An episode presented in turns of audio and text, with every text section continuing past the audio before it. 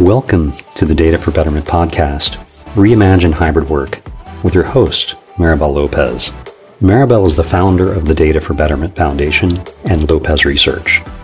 The Data for Betterment Foundation is a nonprofit organization that helps individuals understand and prepare for how their career will change as companies embrace new technologies. Lopez Research, a market research and strategy consulting firm, helps companies understand how technologies such as connected devices, collaboration, cloud computing, and AI change the customer and employee experience. The firm's clients range from startups to global corporations, including 10 of the Fortune 30. She's also the author of the highly regarded business book on how those technologies are transforming the company, employee, and customer experience, Right Time Experiences, published by Wiley. She's also a frequent public speaker at corporate events and contributor at Forbes.com. Maribel is currently researching and writing her next book on how to build successful strategies for workplace transformation. We hope you enjoy the show.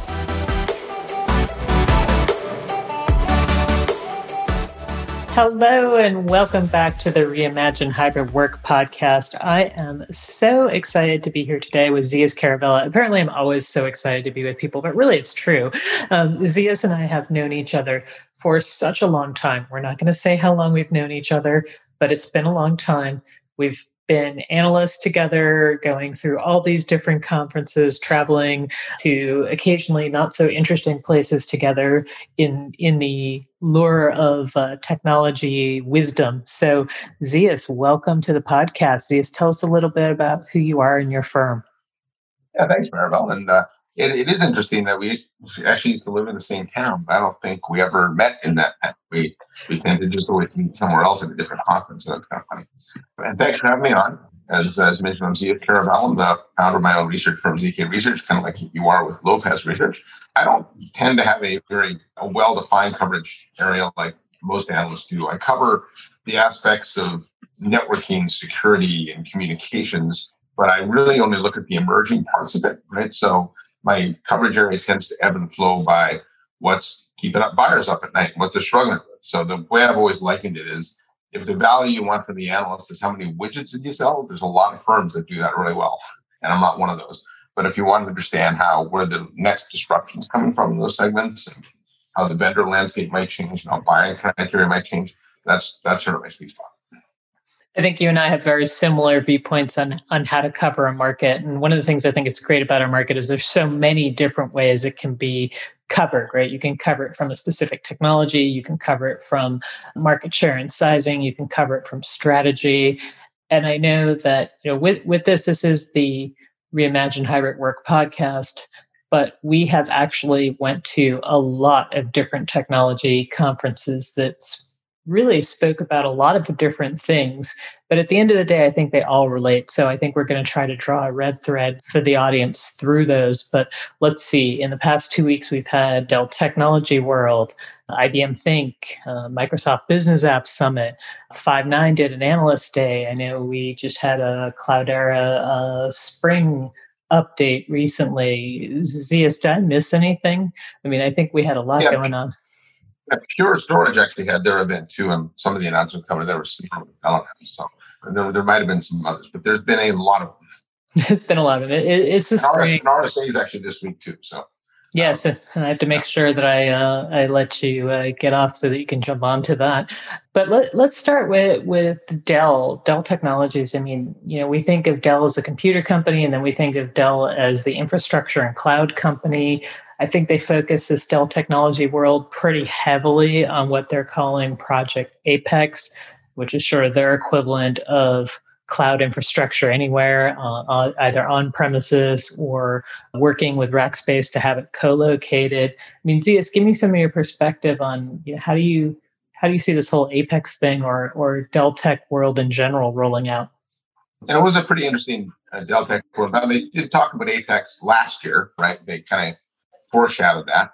And what it is, Maribel, is it's Dell as a service, right? And HP had moved to that model a little while ago, and there's a growing trend in the industry to be able to buy infrastructure on a consumption basis. And so we're really moving into an era where everything's a service. And Dell you know, it was late, a little bit late to the game here. So this was their attempt to catch up. It's it was a pretty compelling offering that's offered as a managed service, as you mentioned, directly through Dell or through one of the partners that want to use Rackspace. But now customers can buy anything Dell, compute, storage, whatever, as a service. And I think it aligns very nicely with the direction the world's going, where companies now are trying to focus a little bit more on their business operations and less about running a tech shop. When you think about the struggles that IT's always had to when they consume technology, it's do you buy technology for the here and now, in which case I'm going to run out of capacity in a few months, or do I buy it for two years from now, in which I'm going to significantly overpay today,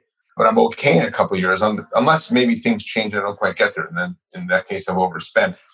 Apex lets customers buy what they want now, but then grow into it as they want. I think it aligns much better than you know just the general direction that IT purchases been going, which was led by the cloud world. So now we can apply that cloud model to infrastructure.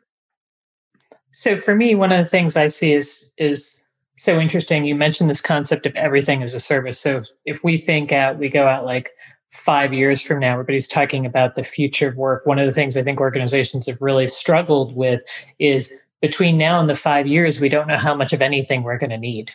We right. don't know if we're going to need a, a, lot of buildings with a lot of data infrastructure. We don't know if we want to have everything in the public cloud. A lot of people are struggling with this notion of I've got to have some data on my premises, or uh, I don't really know what the economics model is of putting everything in a public cloud. So I think the the best thing we got out of the concepts that Dell's doing with Apex and you know HPE with GreenLake and other things is this concept of finally you get to have it your way. You don't have to have it the Microsoft way or the Amazon way or the IBM way. It's kind of like any any way that you want to have it. You can mix and match those models. So if you want public cloud, you can go with public cloud. If you want private, you can find a way to make private more cost effective and scale up, scale down as you need. So that's been pretty compelling. So, okay, well, we're going to transition out of that for a moment because we do have a lot to cover. And maybe we could talk a little bit about IBM. You know, IBM has been doing Think for a lot of years. It's typically been a really interesting AI event. I've always looked forward to hearing what's going on with AI uh, at that event. And this year, one of the things that I saw them announce that I thought was particularly interesting was this concept of, you know, IBM Orchestrate. I think one of the trends that this is flowing into is this concept of how do you create, you know, new workflows? And one of the one of the issues we've had is that workflows were always within a silo, within an application. Now we're trying to get to a part where they're more intuitive and they cross applications and they they just do what they're supposed to do. See, when you heard this, was this kind of the sense of the ethos of what they were trying to do, or how did you view the Orchestrate announcement? I liked the Orchestrate announcement. I, it was branded, I think, Watson Orchestrate. And for people that didn't follow the news, it's you can almost think of it as you know robotic process orchestration meets low code, no code, right? So it's a way for users to be able to automate more of their functions. And the, the thing with one of the interesting aspects of work from home that, that you cover so well is that there's so many tools that people use today, right? It's like we had tool explosion as we move people to home. We use Workday, we use Slack, we use Salesforce, we use you know Zoom, things like that. It becomes very difficult for a user to be able to perform even simple tasks like scheduling a meeting because you got to look in five different places to see how to reach somebody and how to, uh, you know, whether they're available or not. And so what Orchestrate does is it lets users through a low code interface be able to and natural language processing be able to do something like send an invoice or create a you know create a calendar invite or something without having to go through those 58 steps. And in an effort to be more productive we've added so many tools to the workers palette that we're almost getting to a point where we're spending in fact i saw a study from a company called workfront last year maribel that stated that 40% of a workers' time today is spent just managing work, right? And and you know what that's like, I'm sure, because everybody that work with that has their own tool, right? And so what Orchestrate does is it cuts across those tools and is able to use AI to be able to help you manage tasks that, that, are cross tool oriented. And and that to me is a big thing because I think we're we're, we're putting users. I've always said if the user is the integration point for technology, that technology is going to fail, and more and more we're relying heavily on the user to be the, that integration point. And so that kudos to IBM. I, I think when you were attending the conference, I was a little persnickety. And I said that, you know, IBM hasn't done anything innovative since Watson, right? So here they go. So we'll, we'll see if this is going to be one of the things that brings them back.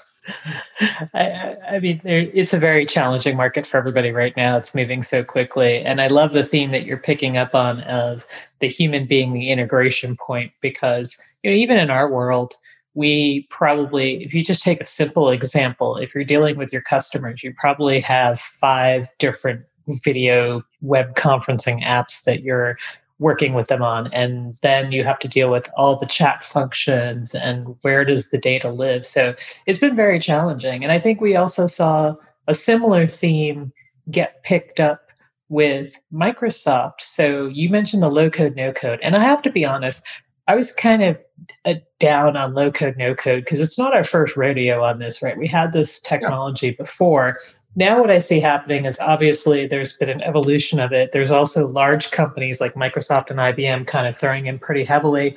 And at the Business Apps Summit, one of the things that really came through to me was this concept of Microsoft has something called the Power Platform, which is really their low code, no code. And they've also integrated business intelligence and other things in that. But it was certainly a thread through you know the business apps summit usually highlights a lot of what actual customers are doing with microsoft business applications. And it was typically you know your dynamics show talking about uh, crm and, and financials. While that's all still true what's really interesting is how they're using things like the power platform and low code no code to actually help as you mentioned earlier, employees figure out, you know, they can create their own workflows, they can have integrations that matter for them in their business. So I think this has been very powerful. I still look at it and think, well, am I a citizen developer? Could I be a citizen developer? And then I say, well, you know, not everything's about what Maribel Kenner can't do, right? uh, but I will say that there are definitely people within these organizations that are building some very compelling new apps that's sort of leading the way with digital transformation using low code no code. So that that's been really exciting. So that was another big outcome of the past two weeks. I, I actually think one of the problems with low code no code is that it was code. If you look at like things like slack and it's like oh, that's low code no code but you got to put like all the hashtag commands and slash commands. To me that's code right? And so you you lose a lot of the audience when you do that. And i think with the, what ibm's done is they have an NLP interface too, where you can just type in simple English what you want, right? Send an invoice to Maribel Lopez, something like that, and it'll do all the heavy lifting for you. And so I think that's, you know, or all the coding in behind the scenes. So I think I don't blame it for being down or not because it really wasn't low code, no code. It was just sort of moderate code. Modern code. I like that. That that makes a lot of sense. We've also seen contact centers been, you know, in the in the reimagined hybrid work concept, you know, contact center used to be very much in the building. And with the pandemic it had to leave the building. That forced many people to look at cloud computing as something that they could be using not not cloud the infrastructure but contact center in the cloud so we were both just at the Five9 analyst day and i know that you've actually been looking on and off at the contact center space for a while what do you see as the big changes in that area yeah, this to me is one of the more exciting spaces. And as I opened up with, I, I only cover emerging tech. And so the contact centers, one I've looked at for a long time, but frankly, it was pretty boring. Uh, there, there wasn't really any change going on in contact center for a long time. But now with the shift to cloud, the value of it's much, much different, right? because the in, in, addition to faster evolution, because if you think of when it was in the building, these platforms were built on hardware, they were voice only, right? Um, uh, it took a very specialized type of workforce to be able to, to use it. It provided a role of inbound customer calls now because it's in the cloud and it's microservices based and it's all software innovation has been much faster in this but a couple driving forces. One obviously is artificial intelligence which is driving everything. So now instead of and i think we've all experienced this that when we're interacting with companies today sometimes you talk to a bot right? And the experience you get is quite different from one company to another. Some bots are good some aren't. And i, I also think that some companies tend to overuse it. My advice to companies is anything that's sort of simple high frequency, low complexity, perfect for a bot. Anything that's higher complexity, don't you know have that go to an agent. One of the really undertold stories of contact center though has been the use of contact center by non-contact center people, and that has really increased the TAM in this market. I talked to one company that moved 50 contact center agents from all 50 of their contact center agents to the cloud, and they provisioned 100 more seats. That included field service, salespeople, marketing people, inside sales, account managers. And so anybody that, really had a, you think a good way to think of it is anybody with a Salesforce.com account should have contact center access. And that wasn't possible before because you had to be in building. But today, because it's in the cloud, it's possible. And so one of the things that it's changed that is now the, those alternative roles don't need the same view or they require a different view than what an agent, a contact center agent might see. And so now we're starting to see the contact center agents roll up their own low code, no code interfaces. Uh, TalkDesk rolled out their own. Five9 bought a, call, a company called Windu or Windu. Uh, Cisco bought IMI Mobile, which which brings that capability as well. So there's more and more of, of that coming in, into the contact center, and it supports my thesis that uh, if you want to know where contact center and communications is going, follow the general application space, and then it'll happen a couple years later. Because in the world of communications, it tends to trail business applications primarily because it's very conservative. But I, I do think contact center is one of the more exciting spaces because the applicability has grown, the value of it has grown because customer service is now the number one brand differentiator for companies. And then the data that's being integrated into and how we access it has also changed. And so that's it's a it's a very exciting space today, much more so than ever before. I'm totally with you on that. It's one of those things when I think about two spaces that just saw a real boom in the past year and a half, it would have to be collaboration and contact center. I mean, we we had certainly talked about collaboration forever, and I think it started to feel a little stale. Then we went deep into video, and now what I see people really trying to focus on is like, okay, we're not just trying to focus on getting people to do video. Now we're talking about immersive experiences. Now we're talking about AI assisted experiences with real time transcription into multiple languages and capturing actions. And when I think of the contact center, you know, we're thinking about how do we get to the next level of workforce engagement. We talked a lot about sort of AI automation to take, you know, the lame tasks off of people's plates, not to replace agents, but to make agents give them more focus with the customer. So I think we've got a lot of interesting things going on there. We also have the ability to start doing predictive and assistive stuff. I mean, that's kind of been the holy grail that, you know, I was talking about with right time experiences, right information, right person, right time.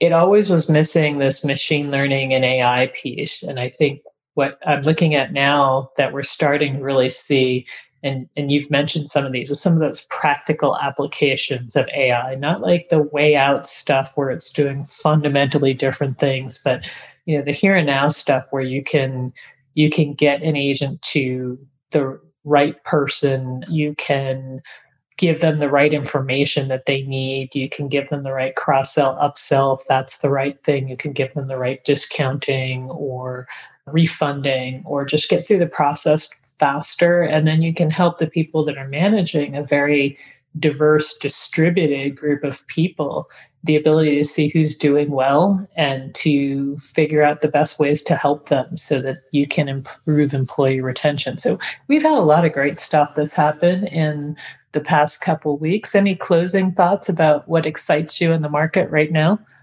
Yeah i think a good way to, to, to think about ai maribel is, uh, is it's and while we all have this nirvana where everything will be fully automated.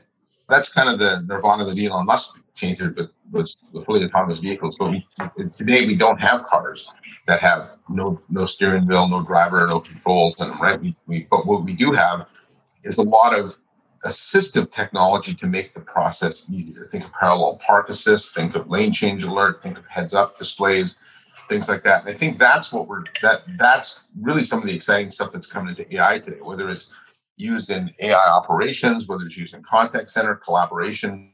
AI is here to make our lives easier through the analogies of those safe driving programs. So for an agent, it's giving me the right data when I need it.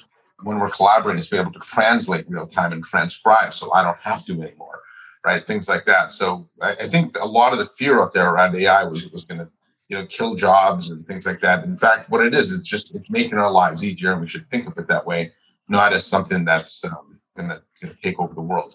The change in cloud that we, we didn't that may be worth a whole other podcast, but clouds were centralized data stores before, right? Where all your um, uh, your, your workloads were very persistent, your data was persistent, and it was really a kind of an alternative to on-prem computing. Where clouds are going now is this distributed model where we're bringing in more edges, and edge computing is much different than traditional computing because it's ephemeral nature. You tend to run workloads there in containers for just a few minutes, just a few hours, right? And so that changed the way you connect, changed the way you secure. And so I think that's kind of an interesting space to watch. The other one's 5G, and you could argue that edge computing and 5G kind of go hand in hand. But more and more, I'm talking to companies looking at 5G, bringing 5G inside the enterprise for mission critical uh, wireless connectivity versus Wi-Fi, which tends to be pretty flaky. So there's, you know, there's no shortage of things going on here. And uh, you know, if I was an IT practitioner, and uh, you know, I did that before I was as an analyst, I I, think it'd be very challenging today to continue to look around the corner and see what's coming because there's a lot of stuff coming. That's true. So if they, people want to find you, uh, Twitter handle, LinkedIn. Yeah, Twitter handle uh, at zkerravala, uh, zkresearch.com. And you can also find me on LinkedIn at z, uh. So. Perfect. And I'm at Maribel Lopez on Twitter and Maribel Lopez on LinkedIn. Hope you are all well. Thanks for listening. Thank you.